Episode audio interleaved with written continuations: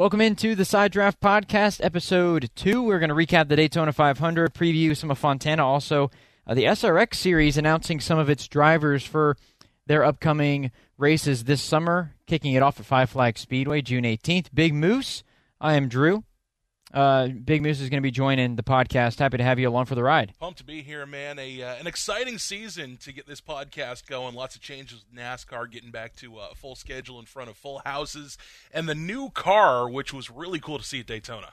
Uh, yeah, and uh, we're we're going to dive a little bit more on into that as as you know, it's interesting for everybody now. We have this next gen car, the some of the changes, of course, the performance of it. They went through testing all throughout the wintertime. Is there anything that, that you noticed or learned from Daytona about this car? I think there's a little bit, um, maybe as far as it responds to wrecks. I think that was one of the interesting things that always comes into Daytona and Talladega is learning how the car responds. You know, that was the biggest thing, especially watching the the duels on Thursday night was was the biggest thing. You saw the the wreck in duel number two with Joey Logano and how bad he felt about it, but just how how responsive these cars are. You know, obviously there's the bigger tires, which means bigger braking systems. These cars are handling so much more different. They're moving so much more differently, and they're not exploding when they're uh, when they're bumping into each other or hitting the walls. They're kind of keeping our, themselves contained, and uh, some some of the the experts are even saying almost bulletproof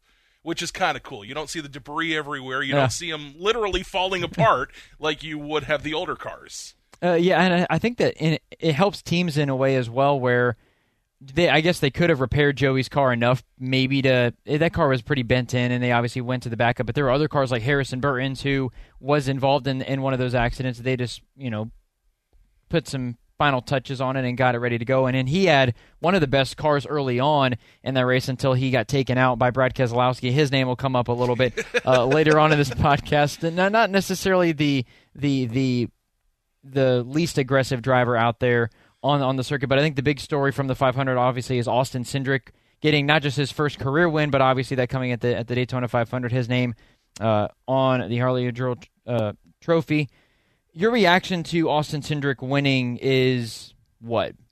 You know, okay, Austin Cindric, cool, cool backstory. You know, being with Penske and and you know Roger Penske himself, watching Austin Cindric grow up. But honestly, if you were in any sort of NASCAR pool, if you were in any sort of fantasy lineup, if you had Austin Cindric, great. If you had Austin Dillon, great. If you had Joey Logano, great. If you had Grala, great. if you had any driver that was in the lineup for the Daytona 500, you had a you had a chance at winning the Daytona 500 quite literally because any driver has a shot at that race, especially with this new car. Yeah, and well, that's one of the things that I talked about on, on the first podcast is that this race is is such a crapshoot where you could have a guy like a uh, Todd, Todd Gilliland with Front Row Motorsports was up there in the top five until he was mm-hmm. involved in one of those late accidents. That would have been pretty crazy. Back to back years with Front Row Motorsports, yep. car cars winning. So you know anybody has a chance to win, and some, sometimes that that can be a little bit irritating for for certain drivers. Um, Kyle Busch is called has not called Daytona a, a, a real racetrack. He, he he thinks it's a little bit of a crapshoot, j- j- just like it is. But here's Austin Cindric in victory lane. Um, here's what he had to say after his victory. Austin Cindric, that and that are yours. Can you believe it? No, I honestly can't. I mean, can you believe it? From I can't believe changed my motor in my Bandolero at the summer shootout back in the day when you were seven years old. I remember that. I never thought this would happen. Did you? No, absolutely not. What an incredible day. Um, uh, to be able to do this in my second try. I know there's so many drivers who've tried so long to win this race, and this race means so much to so many people, not just drivers and teams, but race fans. And uh, to say that my name's on the Harley J. Earl Trophy is, uh, is, is, is pretty incredible.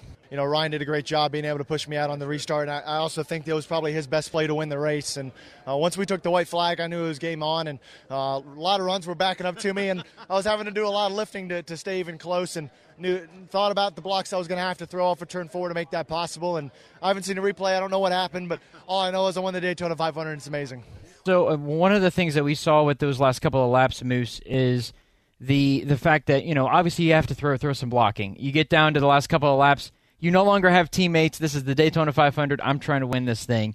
Uh, Ryan Blaney was was there late and had made a move, and Cindric made made the block. I think Ryan, if you're a if you're a teammate obviously you're you're disappointed, but Well, if you're an individual, you're disappointed. If you're a teammate, you know you've got to be thrilled for the organization. But yeah, there's, Sure. there's no doubt Ryan Blaney was was that close and and and bumped out of the way by his own guy. I think we feel this. This comes up sometimes with Formula One, especially, but even in NASCAR, where teammates help out teammates. You look at Fords working together, Chevys, Toyotas. Um, how do you, do you like that aspect of it in terms of the plate racing with Daytona and Talladega? And then uh, when when it comes down to the last five laps, it's every man's game. You bet I do because here's the thing. I want my driver doing that exact same thing. If my driver is Austin Cindric, if I if my driver is going for the win, I want him doing everything he can to get that checker flag, to get that trophy at the end of the race. You know, if I am a 12 fan, don't get me wrong, I'm ticked off. I hate every aspect about it. But I want my driver doing everything he can to make sure he comes home with a victory. Yeah, and, and it was interesting how throughout the race they, they were talking about the inside line not having as much momentum as, you build, or how you need more cars on the bottom line. The, the the top seemed to be the one that was consistently getting an extra push.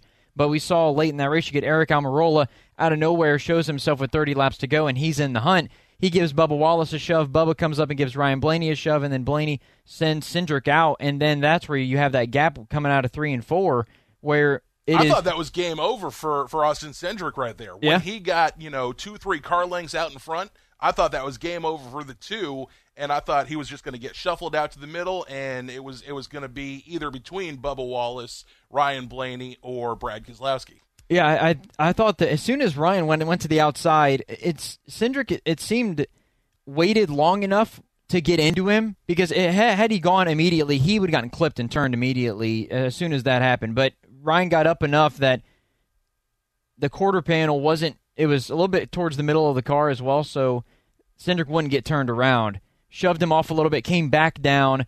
Bubba obviously went below the double yellow line, but it didn't matter because he didn't pass him, uh, and Bubba ends up getting second. Brad Keselowski, though, um, very controversial driver. I think throughout the course of his career, you go back to the Carl Edwards feud where it, they literally seem to be going back and forth at, at each other. And Carl uh, at the at Atlanta flipped him, and that was a little bit of a scary accident. Of course, Brad Keselowski uh, flipping Carl and, and him going up into the catch fence at, at Talladega. Um, but here is Ricky Stenhouse, who's one of the drivers involved in the in those incidents. Here's a, a thought that he had on, on Brad Keselowski. high position all day, really, and felt like we were really pushing people at the right times. And I mean, there was definitely spots on the racetrack you didn't want to push or get pushed, and uh, the six, I guess, found that out a couple times today. So uh, I guess just tried to wreck everybody in the field till he till he won, but I guess his other car won that that he gave up. So um, kudos to him. Um, you know, for me. I was just, dude, I was so happy with the way our race was playing out. Uh, obviously, coming down to the end, so many Fords behind us, and I was just going to try and hang on. Felt like it was a little too early to really need to get back to the lead right there off of off of four. Uh, you know, we had five more laps that I felt like we could have generated a good run and, and got back to the lead. I, I didn't think we needed to to make it back to the lead there. So, uh, all in all, great day for us, and and really uh, looking forward to the rest of the season. I think it, I didn't think I thought we all pushed really good. You just can't push on the exit of a corner. Uh, he did it off of two to the 21 there, I think, uh, and then off of four for me. So um, just just wrong place.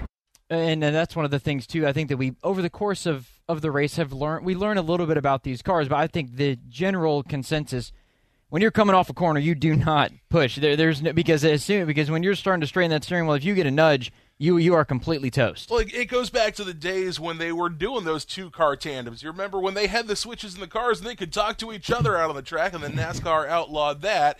They take the green flag, and you'd see all these cars stopping and, and lining up, and, and they, everybody had their tandem buddies, and they knew exactly. I mean, you had cars overheating because they were riding that right quarter panel the Yeah. entire way around the track. You just knew exactly what part of the track you could ride. But kind of kind of what Ricky was talking about there as well you can't win the Daytona 500 on lap 16, but you sure as heck can lose a Daytona 500 on lap 16. So, you know, it's, it's all about setting yourself up for the best position to be there on lap 201 in this case. I think that that's the hardest thing with these plate races is everybody's so tight. You want to make a move, but there's so much time where where we at Fontana cars are going to get spread out. Mm-hmm. It- It's more of an endur- an endurance type of race if you want to call it that, where you're running your own race, and hopefully you put yourself in a position where your car is running well. You make the necessary adjustments so the last 50 laps can be yours, or that final stage, whatever. With Daytona, everybody's so close, and the the stages, the end of stages, are, are freaking crazy. I think that that's one of the part of the reason why NASCAR implemented those is just to create a little bit more buzz in the middle of, of the race for, for some of those casual fans who uh, who wouldn't be willing to sit through an entire 400 lap race or 200 lap race with the 500 case. But being patient is something we see, and it happens every year, Moose, where Yes. where somebody's impatient, they make a move, and we heard Harrison Burton actually come on the radio afterwards, after he had gotten wrecked, and say, "Come on, Brad, you you can't push me through the corner. You know that." And then the same thing happened, of course, uh, with, with Ricky Stenhouse Jr. And Brad, I thought this was funny afterwards, was said, "I thought I was pushing fine." Uh, of course, yeah, you you thought that because you were involved in the accident. Well, you also have to wonder is is Brad almost trying to recreate a name for himself because this is the first time where he's driving his equipment, his name is on the ownership title, and he's trying to come out and and reprove himself not only as a driver but also as a driver owner. And he was talking about how it's nice to be in this spot where you get a refresh. You're able to help design the cars a little bit. Er- There, there's a little bit that goes into the owner aspect that Brad obviously has not gotten before, and Tony Stewart uh, has had some of that uh, when he was still racing with Stewart Haas. With Um, success at that. yeah. So, and, and, and the and the RFK cars looked good in the duels. Of course, I think Chris Buescher's always been a solid plate racer, and if you go back to Ryan Newman, of course, in the six car, always been a solid plate racer as well. So, as far as their overall chances to compete for a championship, I don't think that they're in in that category. Do do, do you think that they're? I they're, think they're honestly, I think Roush Fenway has the best chance of competing for a championship with the addition of Keselowski as they've had it in in a long time. Uh, yeah, that, it's uh, we, so. Last week I gave my championship prediction. I gave we're we're, we're going to predict each race as we go uh, with with every single podcast again releasing on Thursdays. Who do you have winning? I guess making the championship four or and, and, winning the whole thing.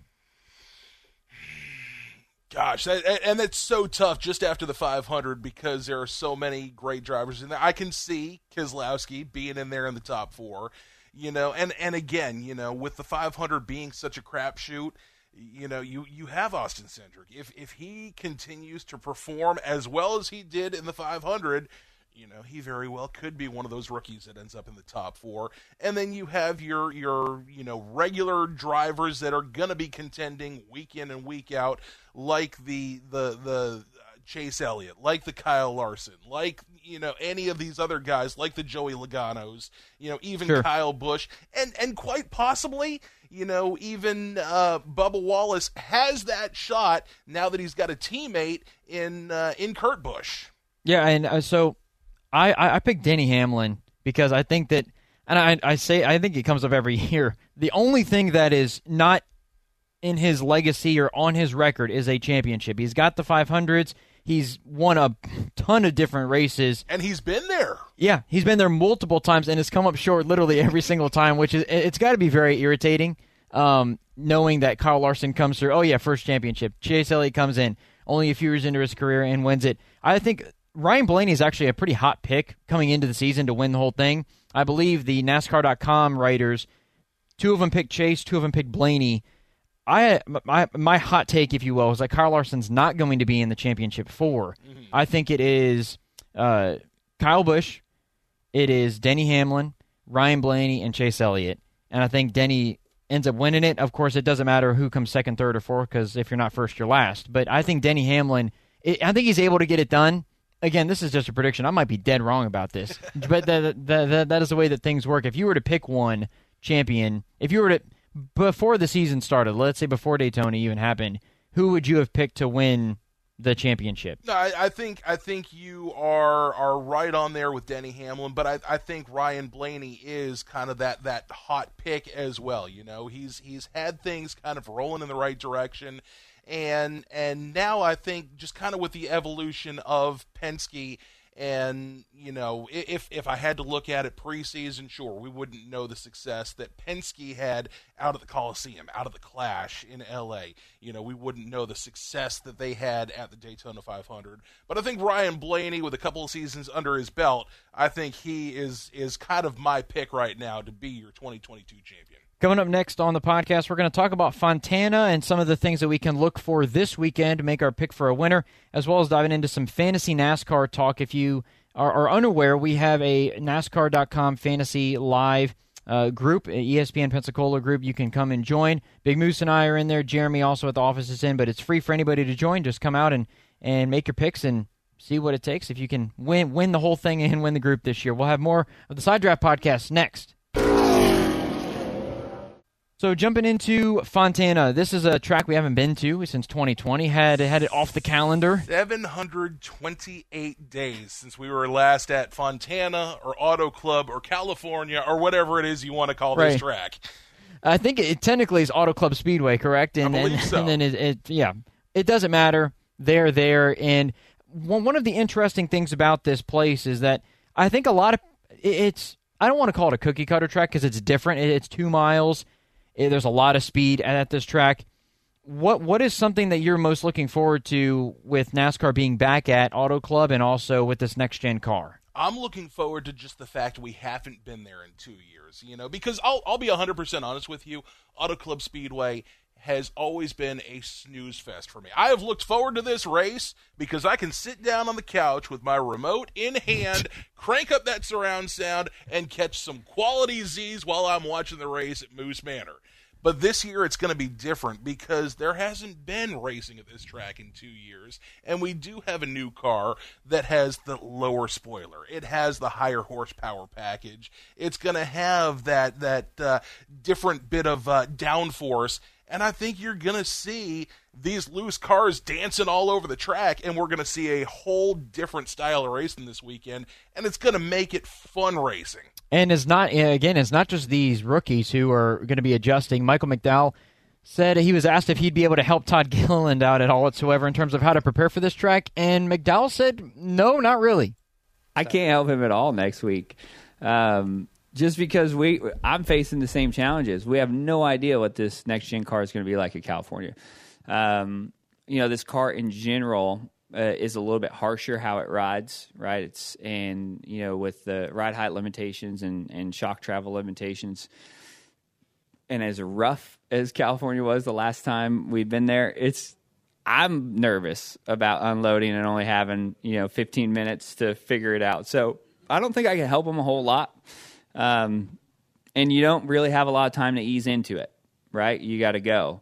Um, so, but I think everybody's in the same boat. Everybody's got a, the same challenges in front of them. Um, So, so everybody is is in the same boat because you've got new drivers who have never been to Cup Series, like like Todd Gilliland. You've got guys like Michael McDowell who maybe have to re- remind have to remember how to race at this track. Then you've got a new car where you're still in the process of learning how it adjusts to certain tracks and certain surfaces. I mean, this is going to be another aspect to that storyline, Moose, where we have, as you said, the intrigue with okay, we haven't been there in two years. We've got the new package. We've got the new car.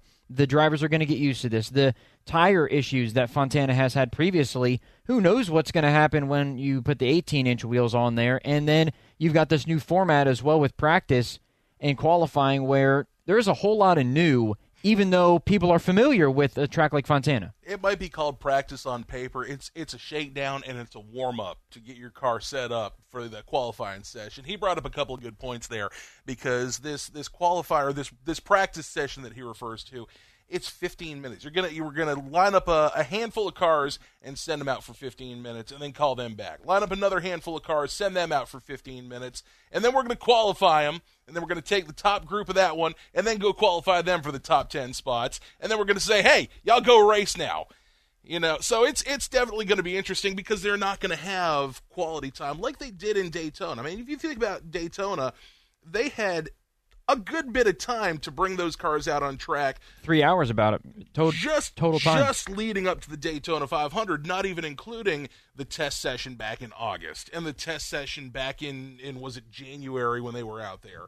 But, you know, they had ample time at Daytona to kind of shake down these cars and make sure every single nut and bolt was right where it was supposed to be and every single piece was doing what it was supposed to be doing. Do you like it, the new format, or would you rather him see maybe get a happy hour of just straight up practice to work on setups? I I kind of like it. I don't I don't I think opening up the season, I think that was good for Daytona. And the reason I liked it was because I'm a NASCAR fan. I had that TV on every time they were broadcasting some some cars on track just to see some cars on track Right. and see what the drivers were saying. Now, the season has started, we're in week 2. I kind of like the shortened period of time. Now, 15 minutes okay, that's going to get the the air on the tires and it's going to get everything warmed up. Do I think it's enough time? Not quite. Would I like to see maybe a 30 minute session where you just say, hey, it's a free for all. Y'all go take care and, and see what you want to do? Maybe that's something more like it. Do I like the fact that they're going to run a practice session right into a qualifying session? Absolutely. I love that aspect of it. I think it's interesting because if you so obviously cars certain cars get tuned you know cars get tuned up for qualifying cars get tuned up for for the races. So with, with a half hour I think you have more time. Okay let's see what the race setup is make the adjustments. Okay let's go out and, and put our hot lap setup out there and see what it does and then we can adjust right before the qualifying. I'm with you. I like the idea of going straight from practice right into qualifying and I like the fact of elimination if you will kind of like what Formula 1 does where they have all the cars out there. They eliminate it down. Of course, they have three three qualifying sessions. NASCAR just has the two to, to get into the top ten. But it, it, creates this sense of drama where you're not even looking to get first, second, or third. You're looking to just crack that top ten, make sure you're in, and it could come down to the very end of that uh, of that of that time where you don't quite get to the start finish line in time, and you're 11th. Sorry, you're you're starting 11th, and that is how things are going to go. Here's Christopher Bell on the new practice format, and he's actually somebody who really likes what the format is. Yeah, that's crazy to think about. This is my third year in Cup, but my first year with um, full practice and qualifying. So it's going to be different, but it's going to be different for everybody. And you know, it's we got to use the word practice loosely because it's not a typical practice session where you're able to go out, make a run, come back into the garage, make an educated decision on what changes you're going to make. It's uh, theoretically a a hot lap session, and I'm excited about that because it's what I grew up doing um, and the dirt tracks all the time. So the name of the game this year is going to be uh, improvise and just try and do the best you can with what you got. So I'm excited about going out there having 15 minute practice sessions, trying to make the the best educated decision on your basically pit road adjustments that you're going to have to qualify and go out there and get the best you can and uh, in qualifying and same thing in the race. So I'm hopeful that this format's going to suit my style. it's interesting too because we we talk about the the old style of NASCAR where these guys would have everything that would be done would literally be done right in front of everybody on, on pit road or where, whatever the makeshift pit road was. We kind of get that aspect like Christopher Bell had talked about where any adjustments you make, there's no time to go back to the garage. You literally have to do everything right on pit road. So as soon as you fix it, we're getting sent back out again, and I'm and I'm learning more about this track. And now I love what he said is go out there with what you got and see what it does. I also love the fact that what you got this weekend, NASCAR and Goodyear, giving them 12 sets of tires. You, you were talking about this earlier with the tire issues, you know, and the discussion that is the tire issue. Which, my personal opinion, I don't necessarily think there is a major tire issue yet I agree. I'm with you. if you look at the Daytona 500, yes, there were some tires that were impounded from a couple of teams. There were two drivers that had tires fall off that were both those drivers and teams were penalized, which means there were 38 drivers that didn't necessarily have a, a, a tire problem at Daytona. A problem indicates that, you know, you're having a problem and I'm over here ignoring what's going on. You know, if there's a problem, NASCAR has been great with everything that's been going on with the tires and the hmm. new car. Going into this weekend, Goodyear and NASCAR giving each team 12 sets of tires. So are you taking that 15 minutes and running one set of tires and raising hell on the track to see what that tire wear is going to be, to see what that tire fall off is going to be so you can start planning your race? Or are you going to put in your, your hot lap setup? Or, Drew, what are you doing? I, I am I am the race person because because if you got the equipment, like if you're Kyle Busch or Denny Hamlin. You know you've got the equipment to to run well, first and foremost. How how can I? It, it doesn't matter where you qual. If if I can get a race set up that fits the track well, that I'm comfortable with, that I understand. If I start 25th, I'm able to turn laps and be able to catch back up. If I know what the tire's going to do, maybe I can save a little bit at, at the end of the race. So th- this is something that I think extra an extra 15 minutes could prove to be a world of difference for for these guys where if you strictly are okay I want to get the hot laps I want to make sure that I can qualify in that top 10 I, I want to get I want to be up at the front at the start you might not be learning anything as far as tire wear is concerned and you might get caught out in the middle of the race where you might have to come in a little bit early to pit or you might have an incident where a tire gets blown and then your your race is completely done. I would err on the side of of caution and, and maybe more conservative of let me focus on the race qualifying. Sure, that's great, but I want to be the best prepared for Sunday as opposed to Saturday. 36 cars going into this weekend, typically four or five wide going into turn one.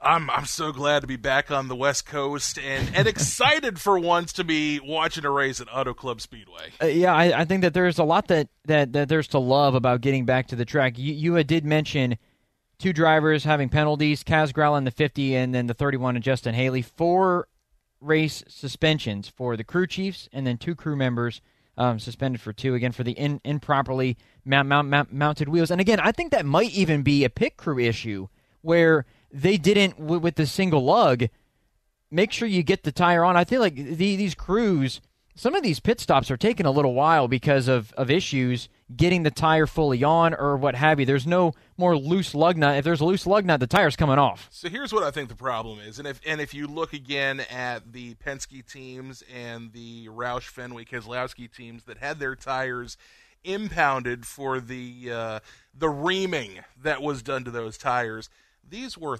thousands of an inch. I mean, we're we're talking the the total, you know, as much of a dollar bill. You know, yeah. look look at how thick a dollar bill is. That's how much shaved off. Of They were saying pin, it, it, was like a pinhole, essentially. Mm-hmm. Yeah, tiny. You're going from from steel tires with the old five lugs. These are aluminum tires. You know, you think steel versus aluminum aluminum's going to dent and bend and, and bang up a little bit easier. And you look at these these tire changers, they're they're they're not petite guys. They're they're not little old Drew.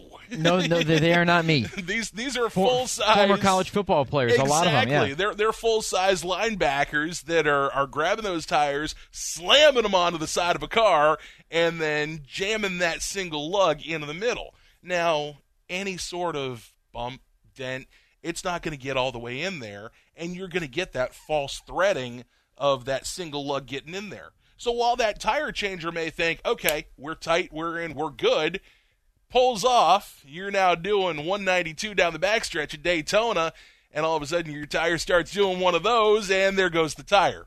There's your tire problem that. And, you, one of those crew chiefs is a veteran crew chief for crying out loud, Tony Eury Jr. You know, it's it's not it's not a rookie mistake. Yeah. It's not a it's not an underfunded team mistake. It's it's a mistake. And I think it's something that over time we're going to see. They were saying that, that, that these crews could get in sub sub 10 second stops. I didn't see a single sub 10 second stop to my knowledge. I think that over the course of time they're going to get better because the you know the crew members are learning as much about these cars as well as the drivers are and how they handle.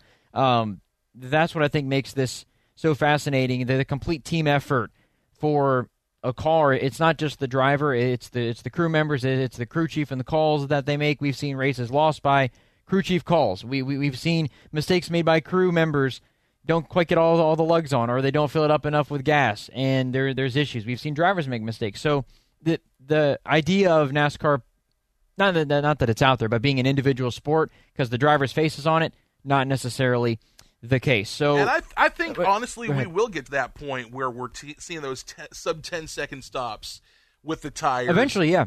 But at the same time, I'm not sure if we will get to that point per se because it still takes every bit of 12 seconds to put two cans of fuel in that that that car.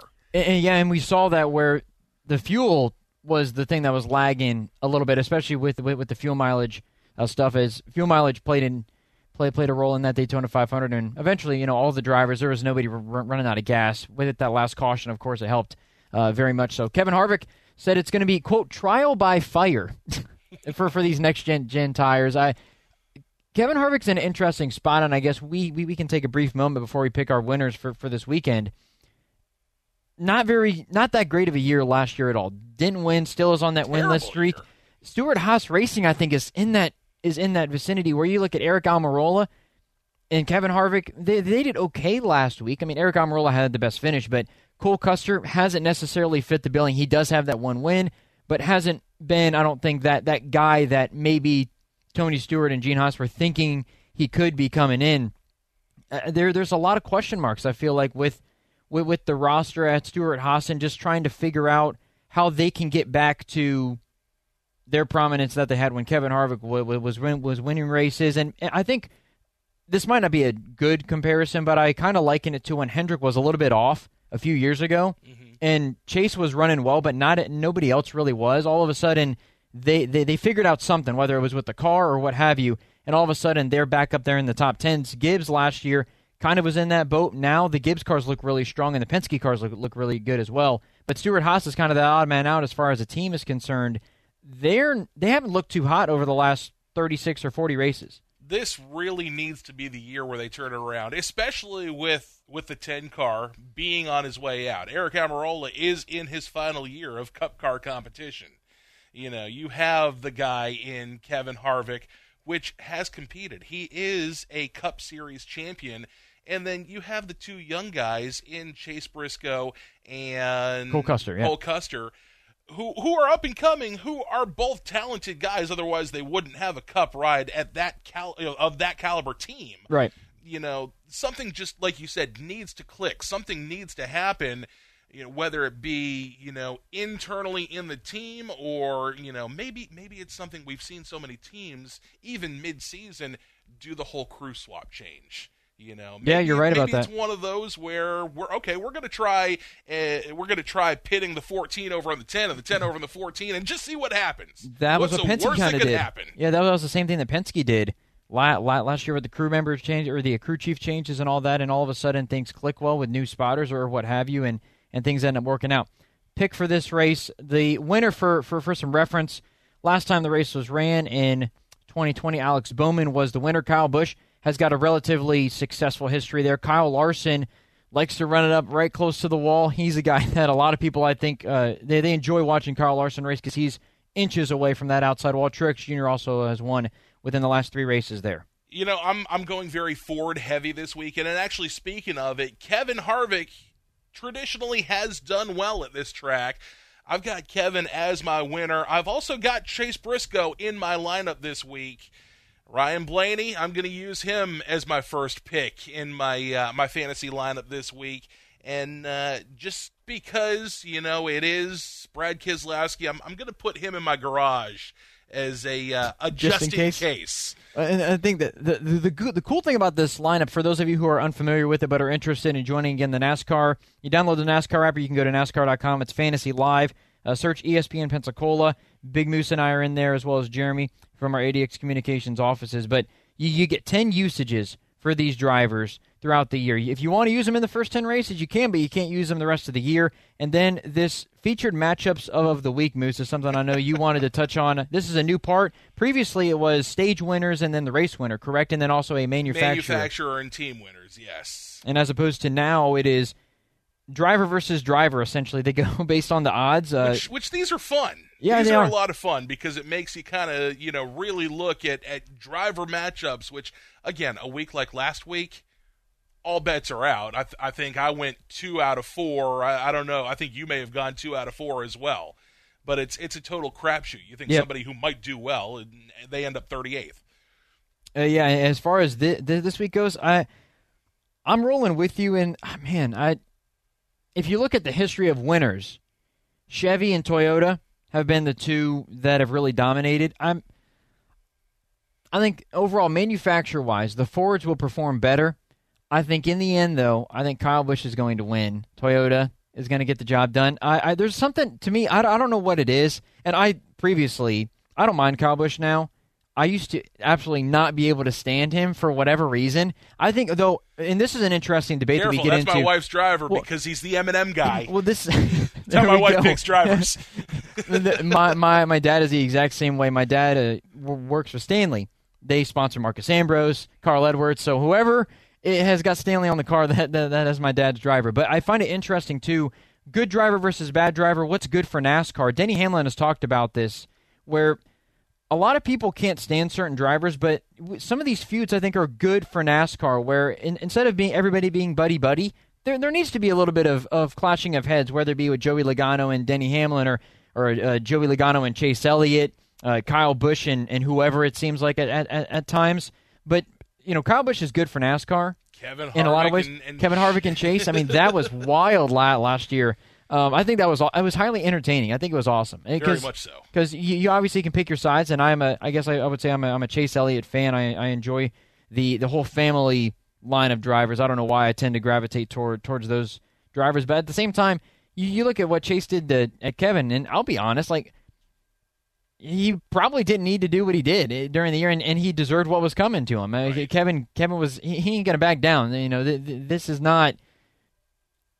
Let me make sure your feelings are okay, and I'm just gonna keep on driving by you. If I see you, I'm dumping you, and that very well and could. drivers have said that. Yeah, There's no 100%. participation trophy. We're going out there for one trophy and one checker flag. So I'm I'm picking Kyle Busch this weekend. He's won three times there, uh, all of them in Toyotas. Most recently in 2019, I'll pick Kyle Busch to win it. Who, who- who's a driver to watch? Maybe a dark horse rate or a dark horse driver. Is it a Brad Keselowski for for you, or is, is there I, somebody I don't else? think that's uh, that's a dark horse driver.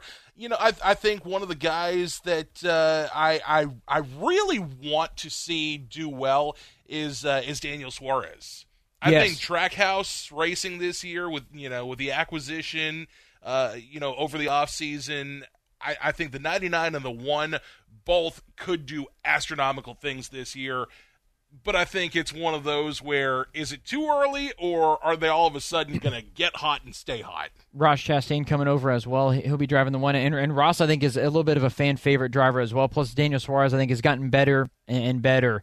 And I, I picked him last week in the lineup. Traditionally, he's been really consistent.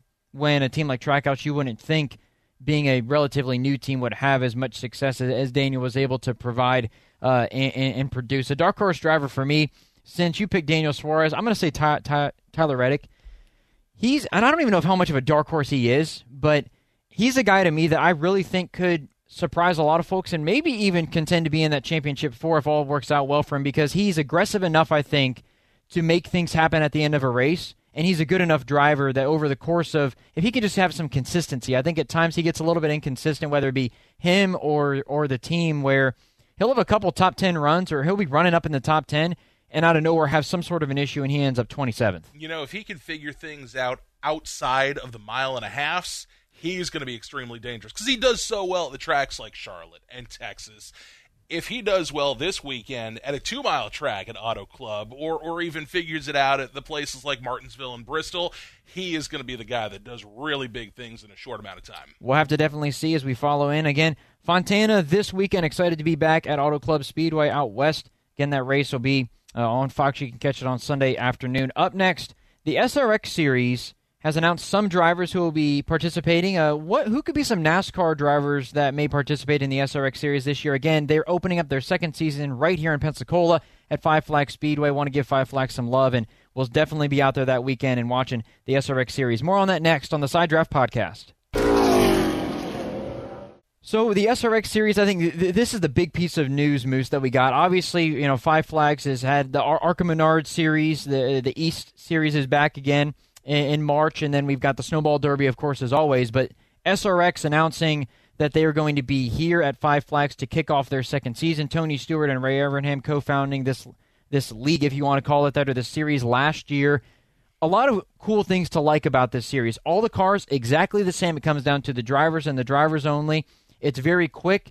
Uh, veteran drivers, some of them current. Chase Elliott appeared. Hailie Deegan appeared. Some of these other IndyCar drivers came through, and some younger drivers as well, like Ernie Francis Jr., uh, who will be driving in the Indy Lights uh, series th- this year as he changes his uh, career path from NASCAR to, to IndyCar. But there's so there's that, but there's also the fact that CBS is carrying it. It is a national TV presence for Five Flags. Tony Stewart uh, essentially called Five Flags one of the best short tracks in the country when the press release came out. So having Tony Stewart say those things, I think it, it, it brings nothing but good hub for Five Flags Speedway. And there's obviously a lot of hub for it, anyways, with the Snowball Derby and other drivers in the Cup Series or in NASCAR's Top 3 Series participating in it. Well, I, I was going to say, you look at the history of Five Flag Speedway, everybody loves to race here with a Snowball Derby. You've had so many names that have come through here and so many names that have won here from much higher levels to have you know the the national television audience that's going to be set up in our own backyard is super cool and and in their second season SRX was was so much I grew up being a Tony Stewart fan. You know, I was a, a, Dale Senior fan, and then when he passed, automatically transitioned into being a Tony Stewart Smoke. fan. Yeah. So it, it, automatically, I became a fan of the SRX series. So you know, why wouldn't you be super excited that they're going to be right here in Pensacola? Uh, and again, that they've also made made a video game with it as well. Uh, I don't know if you knew that. So if you, I don't know if they'll make a new one, but if you don't have iRacing and you want to race at Five Flags, you very well could have the chance. Um, I'm hoping for the update. so. Yeah, I'm hoping they, they don't that- that necessarily might be the come easier up way. with, with a new Right. game, but they send out the, the DLCs for it. Is what I'm pulling for. do you have? I, I don't yet. I- I now not that I either. see Five Flag Speedways it is is in there, and and knowing the capability of video games, and it's like they can just pop that new track in there. It's like, come on, bring it. I'm getting in, in, into. I, I want to get into iRacing a little bit as well. Of course, you have to have a certain setup for that stuff too. But Five Flags, you're able to ra- you're able to drive on there as well. It's the most realistic simulator, if you want to call it that. You pop in a wheel and Those rigs good to go. are insane. yeah, Denny Hamlin has one. What did you say it cost him? Like fifteen thousand dollars. It, it, it- yeah, I, I, I, wish I, I had the money to be able to, to get a rig like that. But a couple of the drivers have already been announced. These coming from the the IndyCar series, uh, more than than anything else. No stock car drivers have been announced. But as far as IndyCar participants in SRX 2022, Paul Tracy there last year. He'll be in all the races this year. Also, Tony Kanaan will be at Five Flags, not participating in all the races, I don't believe, but he will be here at Five Flags. Helio Castroneves will not be at Five Flags, but he'll participate. Marco Andretti, I believe, is participating in all of them. Josef Newgarden, he will not be at Five Flags uh, either. He'll just be racing at Nashville, I believe, which is his hometown. And then Ryan Hunter-Reay, one, one of the nicest guys you're ever going to find, um, will be in all of, of the races as well, I believe, for this SRX season. So a lot of IndyCar presence. Um, NASCAR drivers. Ryan Newman, no longer, or at least right, doesn't have a full time ride at all, is a free agent, if you will. And he's Still, uh, just he's such a brilliant driver. He's Still loves to race, probably anything. I could realistically see him coming into this series and being all all about it. mhm, he well he's got an engineering d- degree. Could you see him and Ray Evernham shaking down these cars week in and week out these small tracks? That'd be awesome. no, nothing better than that. The old, the old, the old Purdue grad and uh, and Ryan Newman. Um, so Tony Stewart, obviously with that stock car background, IndyCar background as well, if you want to call it that. But the one thing that's ironic about this, out of all the weeks of the season, June 18th, right here at Five Flags, is the only off week that the Cup Series has that that NASCAR has got. So. That being said, is there a possibility that we get a Chase Elliott coming in here? Is there a possibility that we get a Kyle Busch who's raced at Five Flags before? Kyle Larson wants to race everywhere. Christopher Bell potentially as well. I was going to say when it comes down to Kyle Larson, I, I told you earlier, give him a steering wheel and four four tires, and and the guy can race. I, I think that any. Uh, I don't think Five Flags needs that extra publicity, but having this series here, I think, is actually a really big deal just from a a national scope because you can watch the Snowball Derby on, on FloRacing or what have you, but this will be on CBS National channel. Anybody can watch it. It's Five Flags Speedway in Pensacola. Maybe there's people who, for some reason, live here and have no idea Five Flags even exists for whatever reason, or they're new to town and they love they, they, they love some racing and, and want to come back to a place like this. So when it comes down to that series in Five Flags Speedway, who do you have as the ringer? Oh, it, it's got to be Bubba Pollard. I I- I agree with I- you, I- but let me let me throw something out there for you, Okay. just as a what if. I, I'm gonna I'm gonna pull everything from the universe here. All right, he's a relatively local guy, and as you brought up, it's an off weekend for the the Cup Series. What if Bubba Wallace were to show up? I was gonna say he that would be well, him, and then also well, Eric Almirola is from Tampa, but he was, I believe, he was born in Fort Walton Beach, or he grew up in the Fort Yeah. Walton area, if I remember correctly. So he's local-ish, but Bubba Wallace for sure. The the the crowd it would draw alone, I think, is going to be awesome. Um, it'll be snowball derby esque, maybe even a bigger crowd in, terms of fans trying. You're to, not going to be able to, jam move on themselves Pine in. Forest that. Oh yeah. um, Bubba Wallace would be pretty awesome. I think you know. I feel like a lot of these NASCAR drivers would say, "Well, why why not?" You know, I, I think that that might be the mindset, especially for a guy like a Carl Larson, where he has said previously he, feels like he's lost when he's not driving a car. So essentially, you you you throw him in that car, and he's going to be down to do it. I feel like a lot of these other drivers will say, "You know what? They're doing it.